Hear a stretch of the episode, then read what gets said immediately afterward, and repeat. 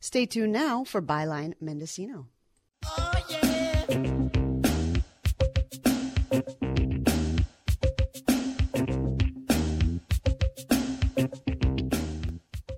Good morning. Welcome. This is Byline Mendocino. I'm your host, Alicia Bales. Byline Mendocino is a bi-weekly, bi-weekly look at local media and local news makers.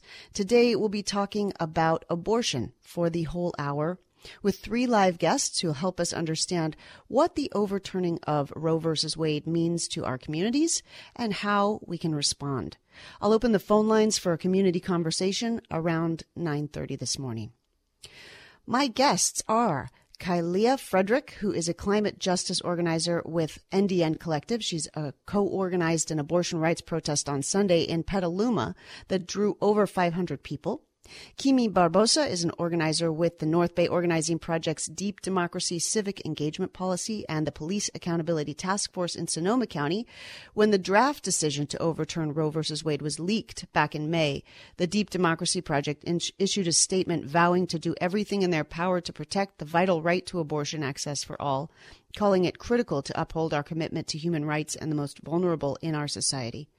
And Dr. Andy Coren, who is a family practice doctor, worked in our community for over 40 years providing health care, including reproductive health care in Mendocino County, and currently serves as our county's public health officer. He's volunteered at Planned Parenthood clinics in the Sonoma County, in Sonoma County and locally as an abortion provider. And this morning, my goal is to make connections um, we're going to make connections between the social justice uh, community organizing that Kalia and uh, Kimi do with NDN Collective and the North Bay Organizing Project's Deep Democracy Initiative, and abortion rights justice. What are the connections there? Um, safe and legal abortion access is supported by an overwhelming majority of Americans, and the current decision by the Supreme Court shows that our country is lurching toward minority rule by powerful right wing conservatives. What does this mean for our country? What does it mean for our communities? And what does it look like to effectively fight back? Uh, in the second half of the show, we'll talk more in depth with Dr. Coren about abortion as health care, hopefully dispelling myths about the procedure itself and exploring what it means to his many patients who've sought to end pregnancies. I'll also open the phone lines for listeners to call in with questions and comments about our new reality after Roe v. Wade was overturned last Friday by the Supreme Court. I also want to mention that there are two rallies planned today in Mendocino County to support abortion rights. In Ukiah at 4 o'clock at the county courthouse on State Street, and in Fort Bragg at 5 o'clock at Fort Bragg Town Hall at 363 North Main Street. So, welcome, Kalea, Kimi, and Andy. I'm so grateful for you to join me today on Byline Mendocino. Thank you for having us. Yeah, good morning. Good morning. And um, I'm sorry, Kailea, is that how I pronounce your name? It's Kailea. Kailea. Yes. Okay. Kailea and Kimi, let's start with you. Um, can you introduce the work uh, that you do as organizers and how it intersects with abortion rights? How does reproductive freedom relate to um, climate and Kailea's case and, and Kimi in your work toward deep democracy? And we'll start with you, Kailea. Thank you for having me. And, um, you know, Kimi and I, you know, we, we are organizers in the same county, but Andy, I just want to say it's such an absolute pleasure to be able to get to share space with you this morning, um, and hear more about some of the vital work that you have been a part of in your county. So I I am a climate justice organizer. I have been a part of the climate and environmental justice movement spaces for the last decade, and I currently work as a climate justice organizer with an organization called NDN Collective, as Alicia shared. Um, NDN is a, a national based, um, indigenous run and staffed organization, and our mission is to um, support indigenous people with building power.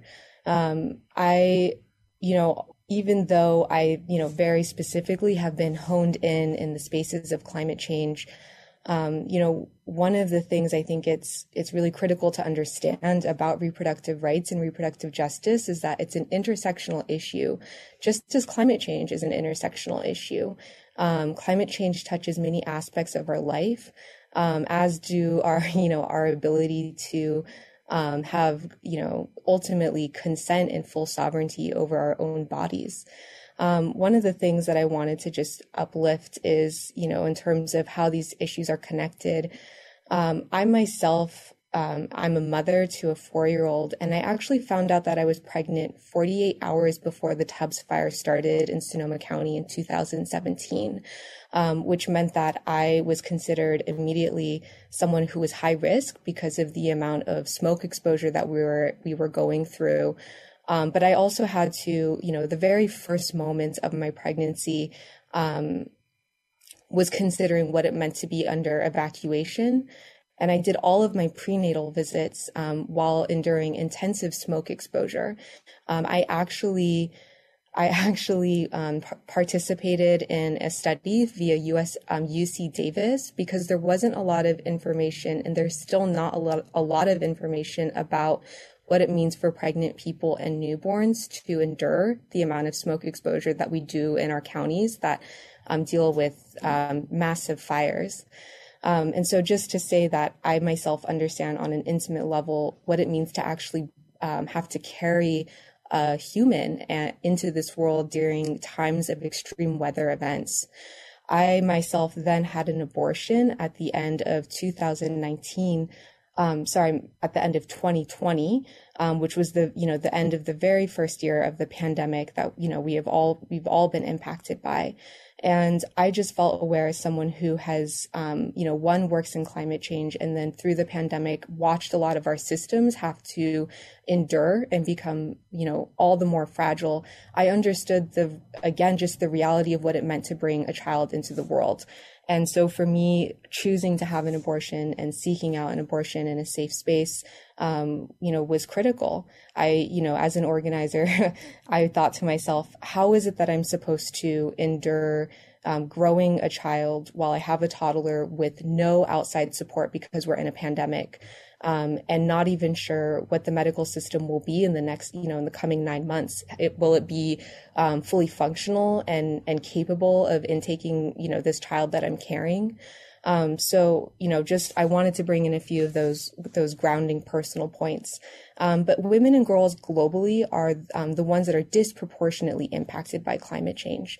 And so, um, when we say that um, women, girls, and anyone with a uterus does not have the ability to have autonomy over their bodies and um, how many children, or if they even are going to bring in any children into the world, um, in a time of climate change where they are already the ones who, who hold the, the most stressors. Um, what we're doing is, is we're saying that um, they don't matter, that their lives literally do not matter. Um, so I'm going to pause it there and I'd love to pass it over to Kimi. Thank you, Kyla, and thank you for sharing your story. Not only is it really impactful, but it shows us the importance of being vulnerable and sharing these stories, especially when there are policy decisions that happen like this. Um, so I'm Kimi Barbosa. I use she, her, ella pronouns. I'm an organizer with the North Bay Organizing Project, but I've been doing grassroots organizing either in a volunteer or in an employment position for um, well over 10 years now. Um, and you know, I come from a family of immigrants, so they're already coming into the United States um, from parents that immigrated from Brazil and having barriers to access to healthcare, um, mental health care, food, um, shelter. You know, there are already all of these systemic issues in place that, like Kalia said, are intersectional. But I do want to talk a little bit about more of the the work that we do. So Deep Democracy is our civic engagement arm, and yet it is our voter outreach arm. But I also like to specifically say civic engagement because we reach out to everyone despite their ability or inability to vote, right? Because again, there is some of that autonomy taken away from humans depending on status. Um, and when it comes to the Supreme Court decision, you know, I just want to say too, the Supreme Court is usually a really slow process for social change. Um, in fact, I really don't believe that social change comes through the courts. In fact, it usually follows like societal changes, right? Usually there's some shifts in society when it comes to like desegregation, when it comes to same sex marriages. Um, and then the court makes a ruling that kind of follows that. But right now we're seeing the very opposite. Um, like you said, Alicia, you know, Pew research shows that over 61% of US Americans support um, access to abortions. And even those who think it should be legal still agree that there should be some exceptions. Um, so, what we're seeing is once again, it, it's showing us that if we don't show up, our stories and our futures will be written for us, right? So, in this moment, and you know, starting yesterday, starting the day before, starting years ago, what we really need is determined state and local organizing right now to really uphold policies that protect people. Um, in this case, you know, guaranteeing access to abortion. We are fortunate to be in California, which folks see as like the most progressive, but I wouldn't put my guard down because of that. And also, what are the implications for that across the states where more predominantly people of color who already have deep histories with um, a lack of body autonomy? I mean, we even see when it comes to reproductive choice or lack of choice at our detention centers, who we like to say it's immigrants in detention centers in this country, but to be real, those are natives in our detention centers. Um, you know, Mexicans, South Americans, Central Americans are all indigenous to the Americas, and they are currently seen as the other and thrown in detention centers, where then also that autonomy is stripped away, including how we have seen with the forced sterilization. So people of color um, have already been experiencing a lot of this lack of autonomy, the fight for autonomy, right? The lack of um, of choice. And now I think it's hitting the mainstream, and people are really getting serious. Like, oh, this is scary. Like this is affecting you know everyone now. So um, I'm also going to pause and go ahead and pass it to Andy or Alicia, however you feel. Thank you. All right. Thank you both. Yeah, Andy, do you want to chime in, uh, talk a little bit about your background and how you approach the issue of reproductive freedom? Well, I am uh, happy to share this program with two very important people. Um, so, my uh, as as Alicia said, I've been a family practitioner uh, since the early '70s, and actually before Roe v. Wade, and um, uh, experienced my first um, contact with this problem working at Cook County Hospital in Chicago as a medical student, and we had we had we had two full wards of uh, 25 to 50 people at any one time of pregnant women who were delivering in those circumstances, which was horrible as it was just for pregnancy. But across the hall, or, or down the hall, actually, were two more wards uh, filled with the same number of people with complications of, um, of abortions, uh, home abortions, um, infections, bleeding, and so on and so forth. Uh, and it was just, it was horrifying, both to see the care of women who were being cared for for their pregnancies and deliveries, but even more so the women who came in with um, with infections and bleeding from uh, from what was at that time illegal abortions. Uh, when I came out to California and practiced, uh, did my residency program and practiced then for over 10 years in San Francisco, um, I practiced in public clinics, but also for a time uh, some colleagues and I uh, uh, worked in a private clinic in the south end of San Francisco. And because it became legal and we were very committed to women's health, uh, we began to do abortions in our office, meaning developing the procedures and getting equipment, which was kind of new, uh, and performing them in our office. And when I came up to Ukiah, um, there there was one abortion provider in the county over on the coast, and there was no others. And uh, I believe that at our local hospitals, no abortions had ever taken place, um, and it was it was terrible. So I um, uh, uh, went through Planned Parenthood. Uh, to confirm my training and, and uh, you know the quality of care that I gave, which is uh, a testament to, and I'll still say it, Planned Parenthood is fantastically uh, qualified organization, very careful about the care that they give to the, their patients, um, and then uh, began to work in Ukiah uh, to, to uh, perform abortions. And my office was picketed on a regular basis. But I will say that every time we were picketed and the signs went up in front of my office that Dr. Coren kills Ukiah's babies, I got several letters through our mail slot saying, Thank you, Dr. Coren, for performing the service. Clearly, women need this. And um, as the you know as the years have gone by, uh, it, it's very clear how much better our maternal care is when we really consider abortion rights as part of reproductive care. And to separate this from reproductive care is really a travesty. It it it, uh, it uh, is very very uh, detrimental to the health of women, uh, to their families, and so on and so forth. And so I'll stop there and uh, just again want to thank you both and uh, and uh, and also Alicia uh, for putting this on at this very critical time in our in our country's history. All right. Well, thank you all. Thank you for your work and also for being so disciplined about passing the baton. Um, it makes my job a little bit easier. I want to remind listeners this is Alicia Bales. It's Byline Mendocino. Today we're talking about abortion and it's a, the Roe v. Wade decision, the effect on our communities, and how to respond. My guests are Kailea Frederick, who is a climate justice organizer with the NDN Collective, and who also co organized an abortion rights protest on Sunday in Petaluma Petaluma that drew over 500 people. Kimi Barbosa is an organizer with the North Bay Organizing Project's Deep Democracy Civic Engagement Policy, uh, which is prioritizing abortion access and abortion rights as a as a critical aspect of democracy. And Dr. Andy Coren, family practice doctor, who has worked uh, as an abortion provider here in our community.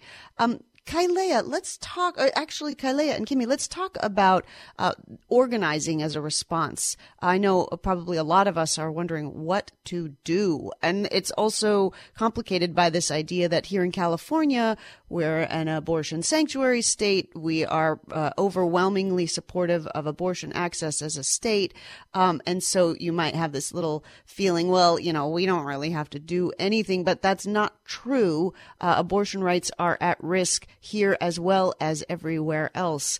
Um, so as organizers, let's, uh, why was your response to co-organize an, an abortion rights protest? Um, and how did you go about that? This is my favorite topic of conversation. Why, why is it that we need to be organized? Why is it that we need to organize? So one of the things that I feel most grateful for in this life is that I am an organizer and that I have been trained by many different individuals who I look up to and respect um, in what it means to be building power at all times. Um, and so, you know, of course, this is, you know, in many ways, this is, you know, my nine to five. This is what it is that I'm focused on is thinking of, you know, tracking um, policy and thinking about how it is that we continue to, you know, as a broader social justice movement, invite people um, into a space of being educated and also onboarded into different initiatives and organizations. Um, but at this moment in time, you know, one of the things I'd like to just kind of ex- expand this conversation on, um, of course, this is focused on abortion and the overturn of Roe, versus Wade. But, um, you know, we are in a moment where there is an onslaught of, of issues and, um, you know, the, the Supreme Court, um, they are, they are really on a, on a war path right now, I would say. Um, you know, we just yesterday received the information, the ruling around um, EPA versus West Virginia, which is how our emissions are going to be regulated. Um, and that is only the latest of, of a string of decisions that they have moved forward. Um, and so my immediate response, you know, in, in a moment is to think about, um, how is it that I start, um, I continue communicating with my neighbors and those around me, you know, especially um, around abortion rights. States are the front lines right now. And, you know, it's absolutely critical that we reach out to um, those that are in our community and invite them into a public conversation um, around what what it is that we're dealing with. Um, and so I do want to say that with everything, um, with regarding organizing, it's never about one individual. Um, you're always a part of a team. You're always a part of a group of people. And so there was a group of women that, um, you know, found out about this news on Friday who live in Petaluma and had the idea that they would like to put a march and a rally together. Um, and so I was just a part of that one, that one effort.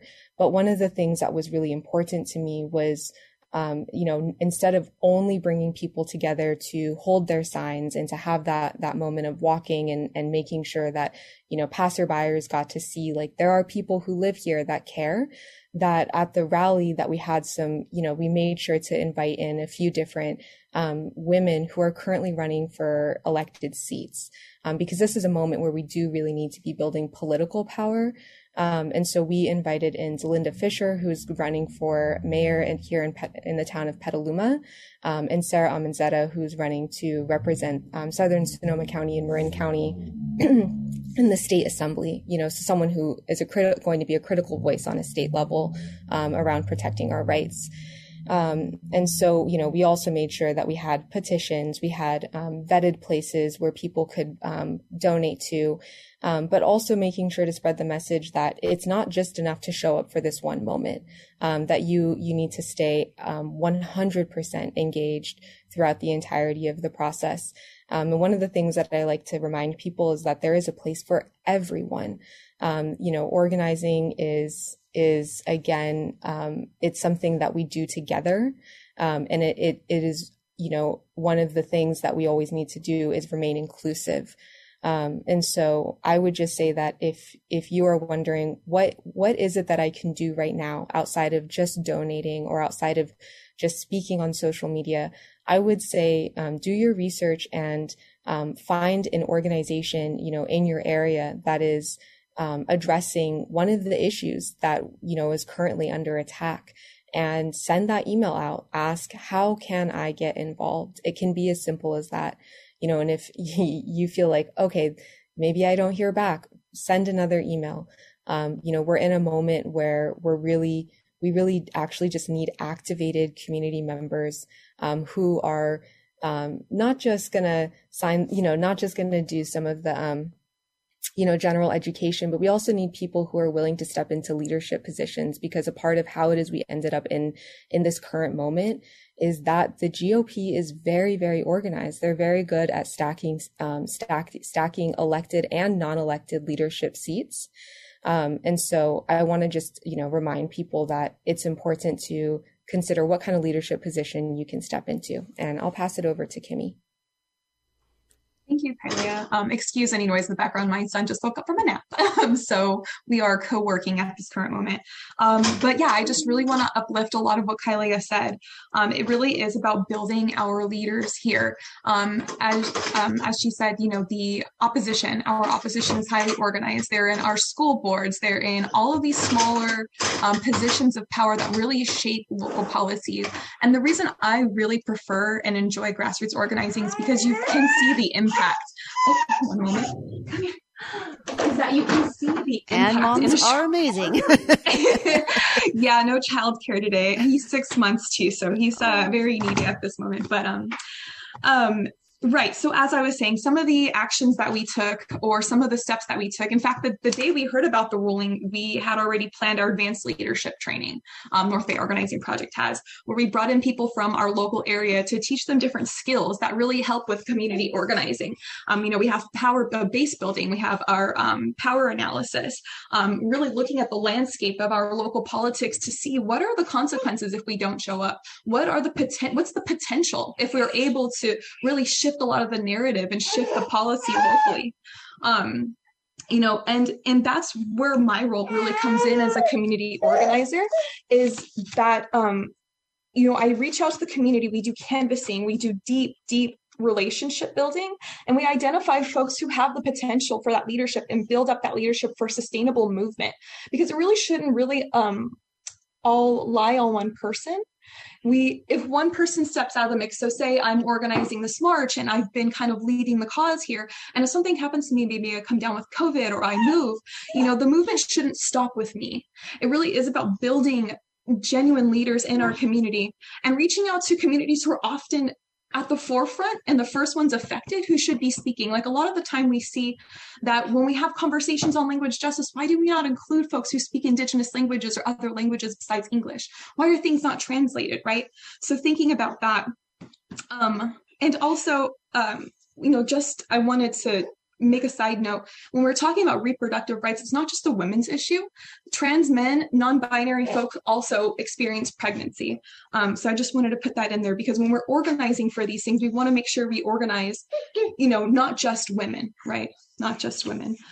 Um, another thing too um, around organizing is you know when we have these public relations Oh, sorry, one second. He is um, most welcome here on KZYX.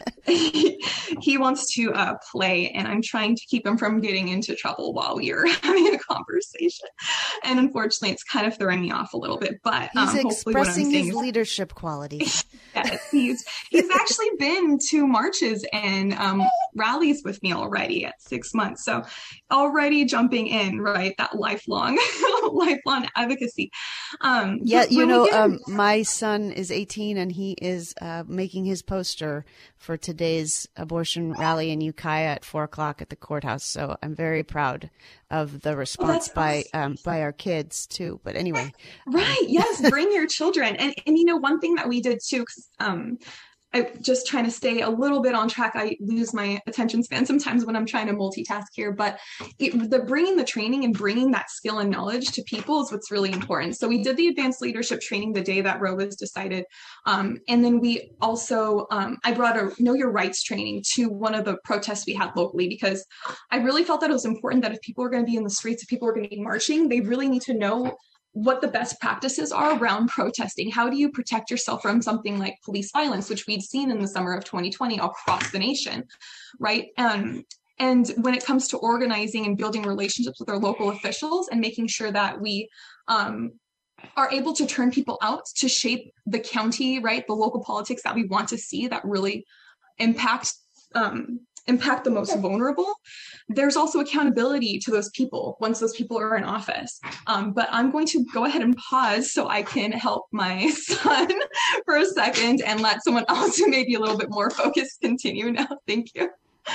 All right. Thank you. Um, this is Byline Mendocino. I'm Alicia Bales, and we're talking about abortion, abortion rights, and uh, what kind of community response, what the role of organizers are. Uh, my guests are Kailea Frederick and Kimi Barbosa and Dr. Andy Coren. Kailea and Kimi are organizers uh, in Sonoma County, and I thought it was particularly uh, cool and inspiring to have uh, our our neighboring county uh, representatives on because you've you've got such a robust response and organizing networks. North Bay Organizing Project is really inspiring, and um, I know folks here are, are wanting to get active and wanting to get involved, and I feel like you guys are a great um, example. And so I'd like to finish off this segment uh, by asking you both to tell people how they can contact you, how they can follow your work, how they can maybe participate in some of these workshops and protests and other organizing that you guys are doing.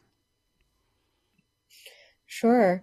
I'm going to give out my my Instagram account because that is my most public facing place. So if you are listening to this and you would like to get involved and learn more about some of the organizing strategies that we're laying down here, laying down here in Sonoma County, um, you can reach out to me on Instagram. My it's at Kailea Frederick, and that's K A I L E A, last name Frederick. Um, and one thing I wanted to let everyone know here, all the listeners, is that there's a general national strike happening on July 5th.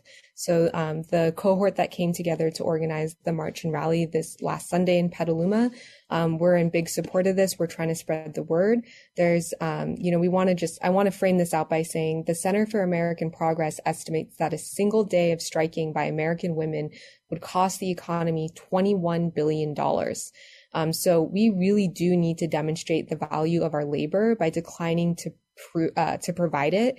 Um, and also the value of our purchasing power by refusing to buy anything. So this is a day to take a break and absolutely do not buy anything.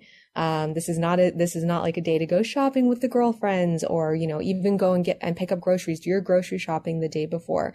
Um, and, you know, we're, we're trying to let people know like, invite five households. Let this be um, a pledge that you take maybe with five different neighbors of yours or five different friends in your community, or because this is a national strike, call your friends and family that live, you know, in other states um, that are not that are maybe not you know you know in your immediate vicinity and invite them to participate in this general national strike on July 5th. So um, yeah, again, you can find me at Kailea Frederick. And I look forward to striking and organizing and building power with you all. And I'll pass it over to Kimi. Thank you, Kylie, and thank you also for um, holding up that that strike. I hope all, everyone participates and really show. I think um, similar strikes have been done in other countries where um, similar um, issues were they were faced with similar issues, and it was very successful and very effective. Also for me, go ahead and find us on Instagram, North Bay Organizing Project. Um, and my personal email is K Barbosa, B A R B O S A at northbayop.org. Um, I'm happy to connect you with resources if you need trainings for your folks. Um, really, this cross regional, um, like cross pollination, um, is so useful, especially when we need to bring out numbers. Um, this is just the beginning and a long term potential for base building. You know, use this moment. Like we are in a moment now when we can make it into a movement, um, and and who knows what lies ahead of us. So staying organized, knowing knowing your neighbors is crucial at this moment. And I'm happy to be a resource to anybody. So again, my um, email is kbarbosa, B-A-R-B-O-S-A, at northbayop.org. Thanks so much for having me. And thank you both. Um, I want to just ask you've got the National General Strike Tuesday, July 5th, along with a boycott. Um, what about anything locally, any local events coming up? In Santa Rosa, um, I'm out of Santa Rosa right now. We have our every weekend and even during the week evenings, um, people gather at the square in protests and march and rally. Um, I would keep an eye out for that. Um, there are different Facebook groups and social media uh, spaces to find these. We sometimes throw them on our um, own social media accounts. Um, and I'm sure when you find Kailea on um, her Instagram, there'll be some in there as well. Um, Kailea, any other suggestions? I just really wanted to echo and throw support behind the work of North Bay Organizing Project. Um, you know, they are the organization that I look to locally in Sonoma County for trainings and, um, you know, organizing power. And so, you know, I'll just say, yeah, like they're the ones to really go and look to. Um, they're the ones to follow. Um, and also because they do provide trainings, you know, you could, um, you know, bring a group of, you know, potentially bring a group of people together in your own community and request um, some training support. So, um, yeah, I, I just want to echo and throw support behind um, the organization that Kimi is with. All right, Kailea Frederick and Kimi Barbosa, thank you so much for joining us today and sharing your crucial, crucial experience and work with us. Thanks so much. Thank you. I'm going to take a short break, and when we come back, we'll stay on the line with Andy Coren. We will open up the phone lines for your calls. We're talking about abortion and our community's responses, uh, what to do next. Stay tuned.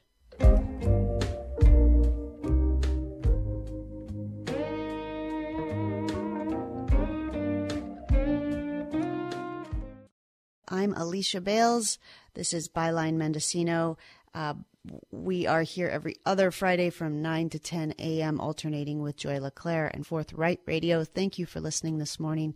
We're talking about abortion, the overturning of Roe versus Wade, what it means for our communities, and how to respond. And I am currently on the line here with Dr. Andy Coren, who you know because he's our public health officer here in Mendocino County, but he has a long history of um, being a family practice doctor and doing um, healthcare, including abortion care, which is healthcare uh, here locally in Mendocino County. So, Andy, thanks for staying on the line. I appreciate everything uh, that you bring to this conversation and uh, the, your direct knowledge of abortion itself and what it means for, for people who, who seek that kind of care.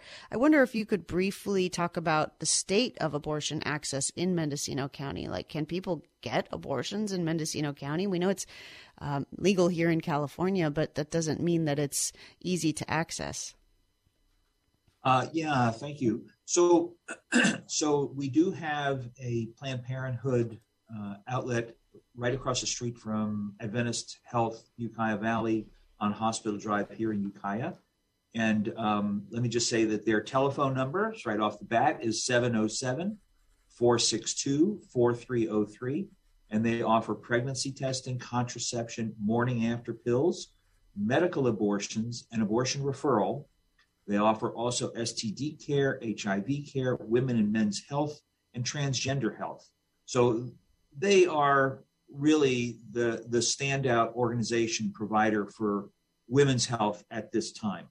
Um, I am unfortunately not familiar with the training that's going on of our new resident within our new residency program.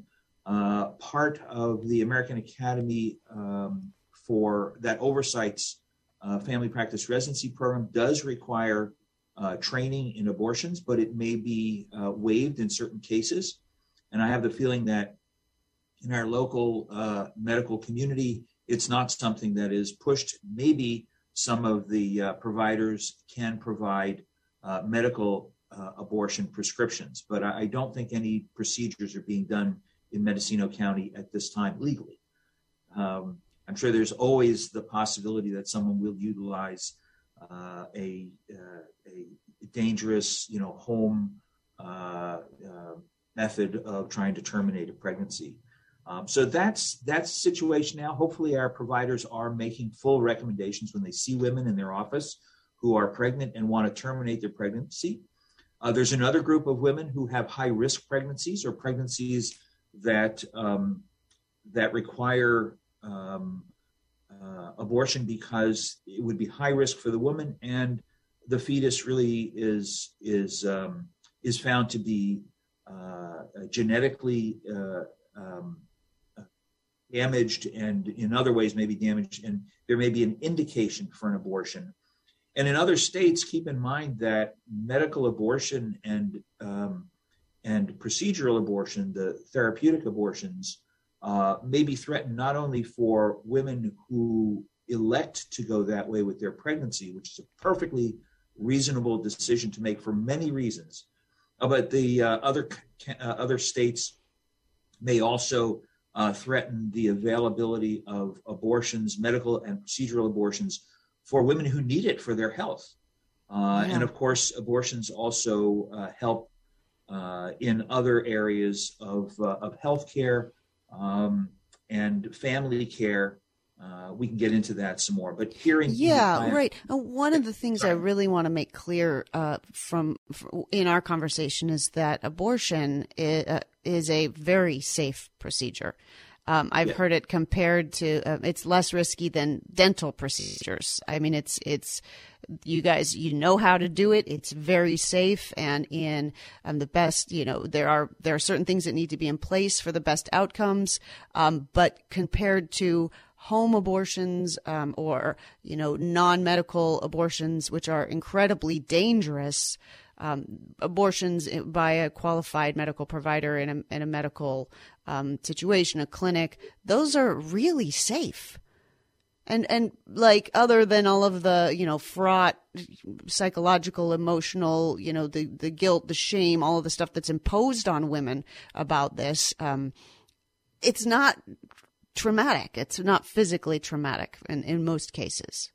Like that's kind of one thing that I want to make clear is that this is something that, um, you know, that we hear so much discourse about it. So, so scary and so fraught. And it's really just a very simple, simple procedure. Can, do you agree with that? Well, let me just say that it's a it's an essential part of reproductive care. There's just no question about it.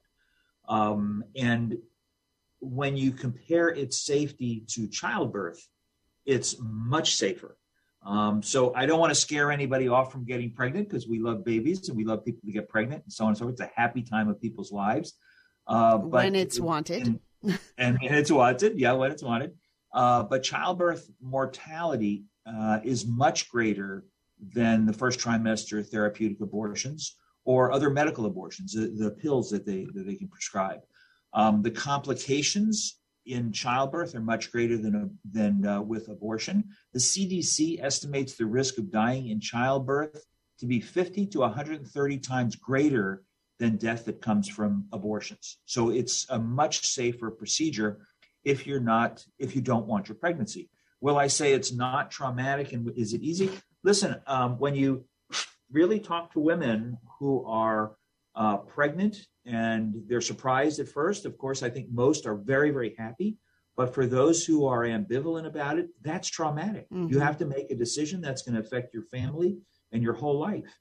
And then making a decision to, to terminate a pregnancy is, is a difficult decision. Women need to be supported during that. Um, and it can be traumatic uh, mm-hmm. until you've made the decision and it's over. And then it can be traumatic afterwards in terms of, for some women, uh, recovering and there's some feelings of guilt but there can also be hugely more uh, consequential uh, complications that come from following through with childbirth, certainly one that is mm-hmm. not desired. And so, right. And I don't mean to diminish any any person, any woman or a person with the uterus's experience of you know the difficult decisions, but physically, that's kind of what I mean. It's like physically, it's a pretty simple procedure.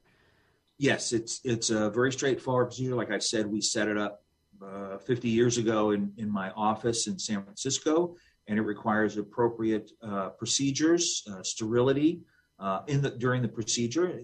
You don't have to. Everybody doesn't have to dress up in sterile garb like a like a surgery. We do it on the outpatient basis, uh, but you have to be careful in how you're doing it, the equipment you're using, and so on and so forth. But under those circumstances, it's extremely safe. There are complications, but they're relatively much easier uh, to deal with than anything uh, involved in, in continuing the pregnancy. And it's a really good point that, you know, when women or people with uteruses are deciding what to do, you know, weighing, if it's a wanted pregnancy, you know, you're looking at the, the risks, but the relative risk of abortion versus childbirth is, is night and day. It's like there, right. there's very little risk with abortion. There are real risks with, with pregnancy and childbirth, but let's compare it rather instead to, not to childbirth, but to, illegal or outside of a clinic abortions when people try to do home abortions or the different ways that they try to terminate pregnancy when they can't access safe legal abortion. That's also very dangerous. Is that right?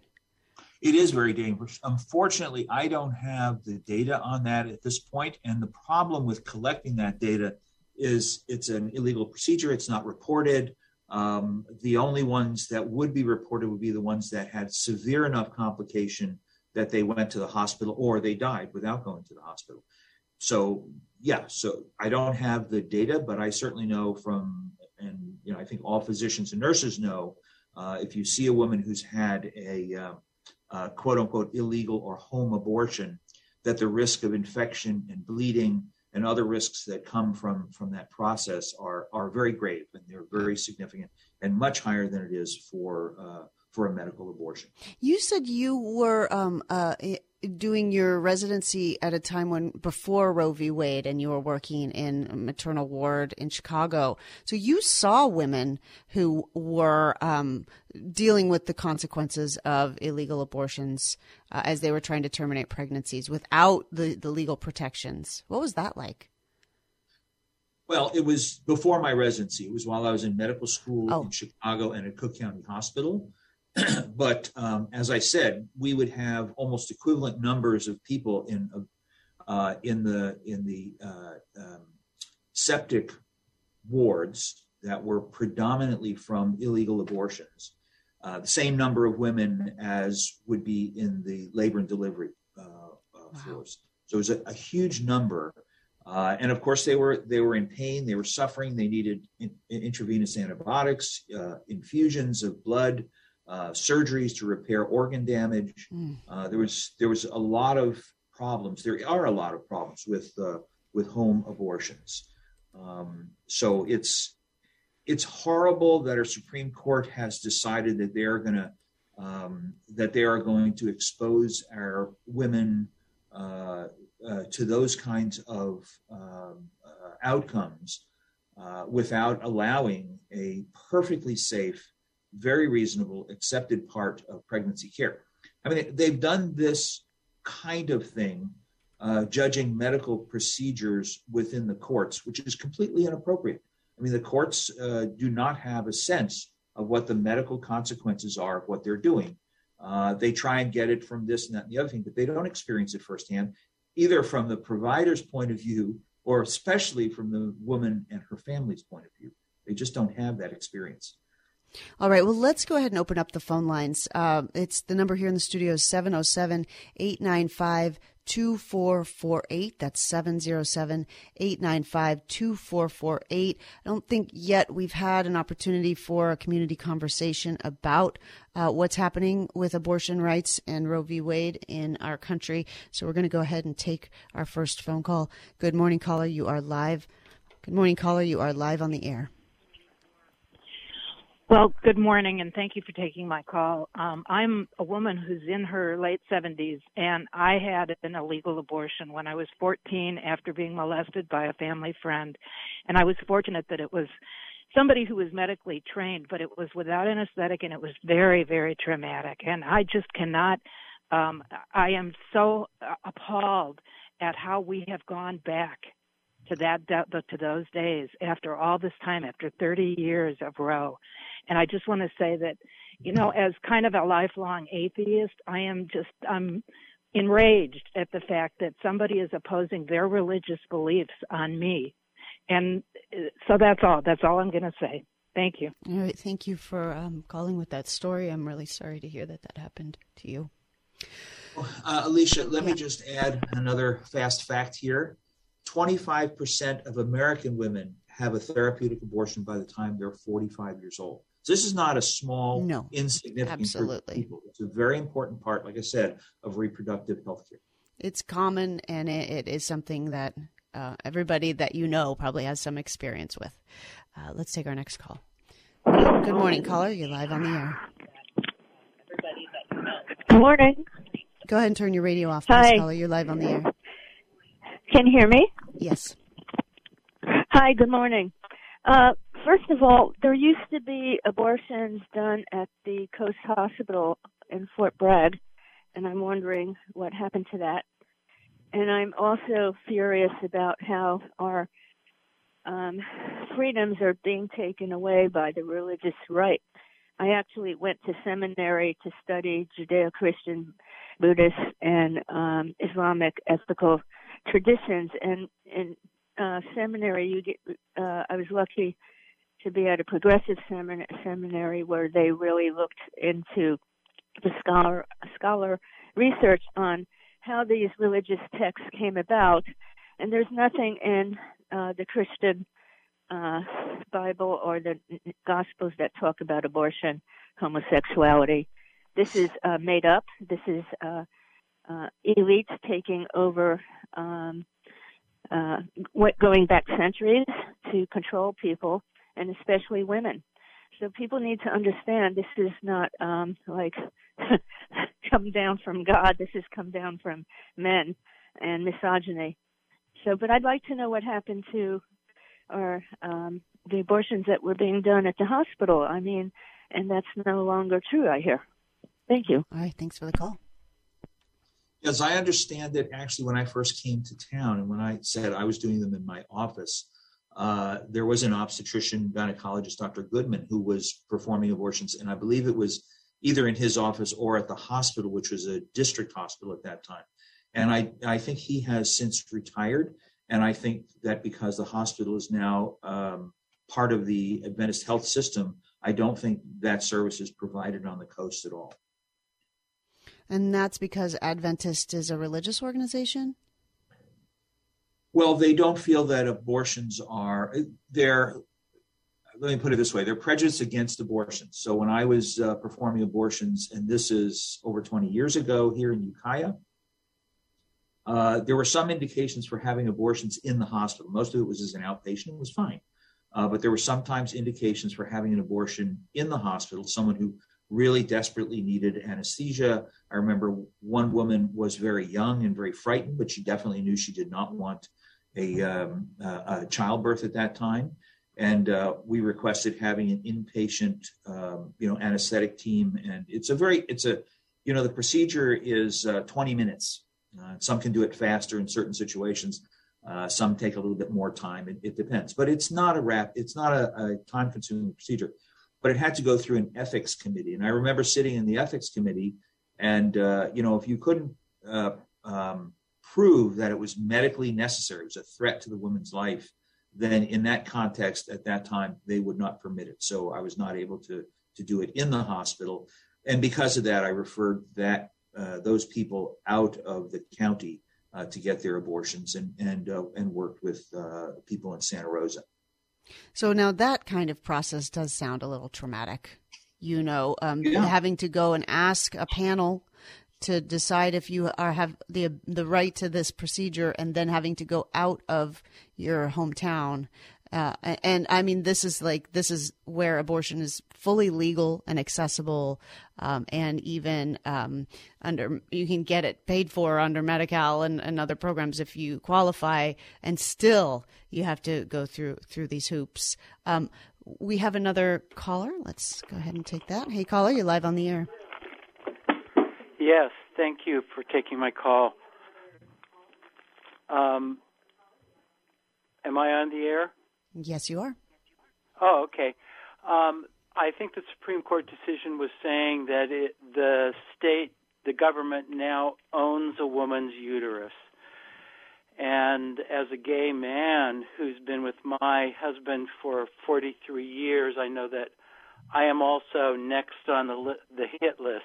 So uh, it's not it's not only women who are uh, being affected by this. It's men who want to have a sexual relationship with uh, their uh, woman in their life uh, are also being told that every time they have intercourse, uh, they must take the responsibility for a, have, potentially having a child. So it's in everybody's interest to uh, uh, somehow get the message across to this very radical majority on this this Supreme Court who is changing this nation rapidly to the far right that they need to be stopped.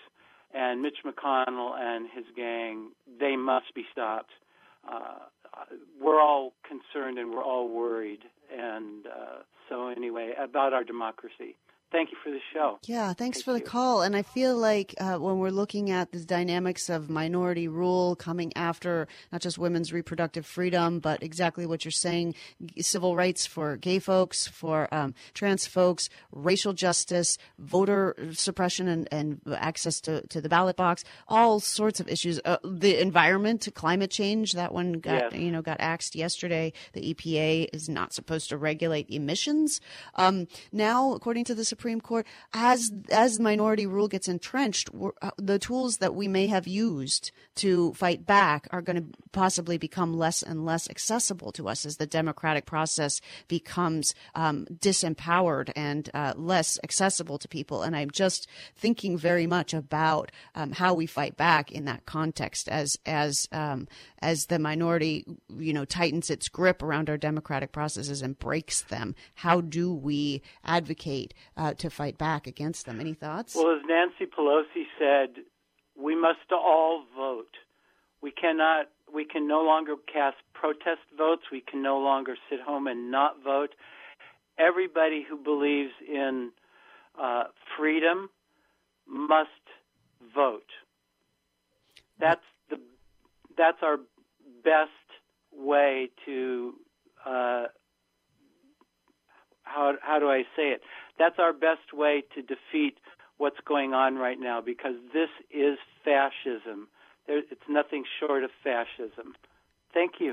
All right. Thank you so much for that call. And uh, I do want to take more calls, but we are right at the end of the show. We just have a couple of minutes left, and I don't want to have people get cut off. So, um, so Dr. Coren, um, thank you so much for for coming on the show today. Um, I want to just give you an opportunity for the last word, and then I want to announce the um, abortion rights rallies that are happening locally. Well, hopefully, what I say is not the last word. Hopefully, there'll be many more rallies, and uh, it'll be not only in California but around the United States. And this rogue su- Supreme Court is going to be stopped in its track. Uh, it's it's doing terrible things to uh, women's health, but also to men's health, family health, um, and uh, and to democracy in our country. I mean, I think uh, Alicia, what you were saying is absolutely true. It's a rogue Supreme Court at this point. Um, and we need to defend democracy. And I agree with the, the person who said we need to vote. Uh, but, you know, uh, the minority is ruling uh, as far as the Electoral College goes, as far as uh, dominating Congress with um, representatives from states with much less um, uh, popular uh, um, approval. And, and so we're not living in a democratic environment at this point.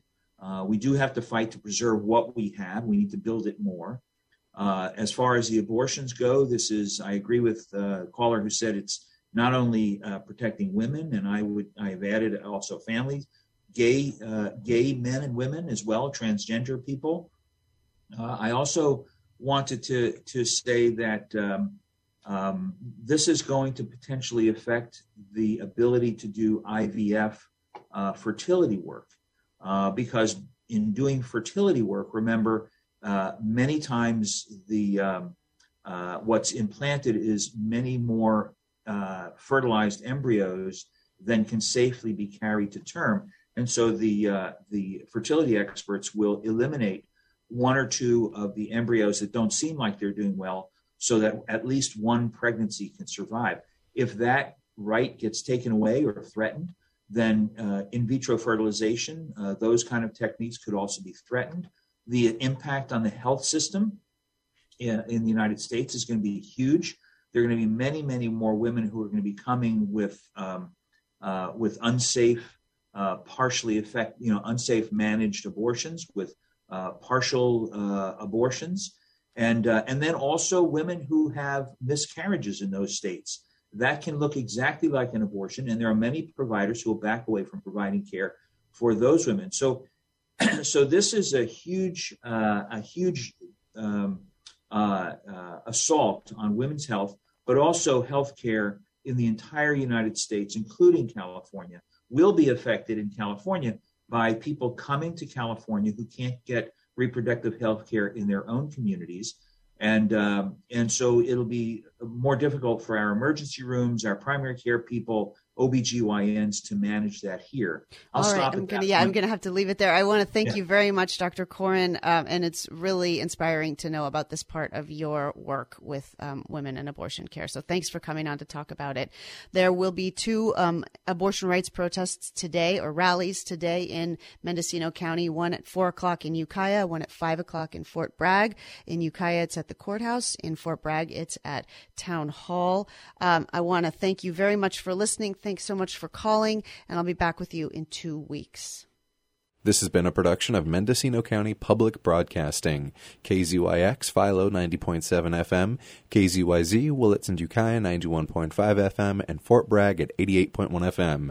You can find more content like this on our website at kzyx.org and consider donating by clicking the red donate button in the upper right corner.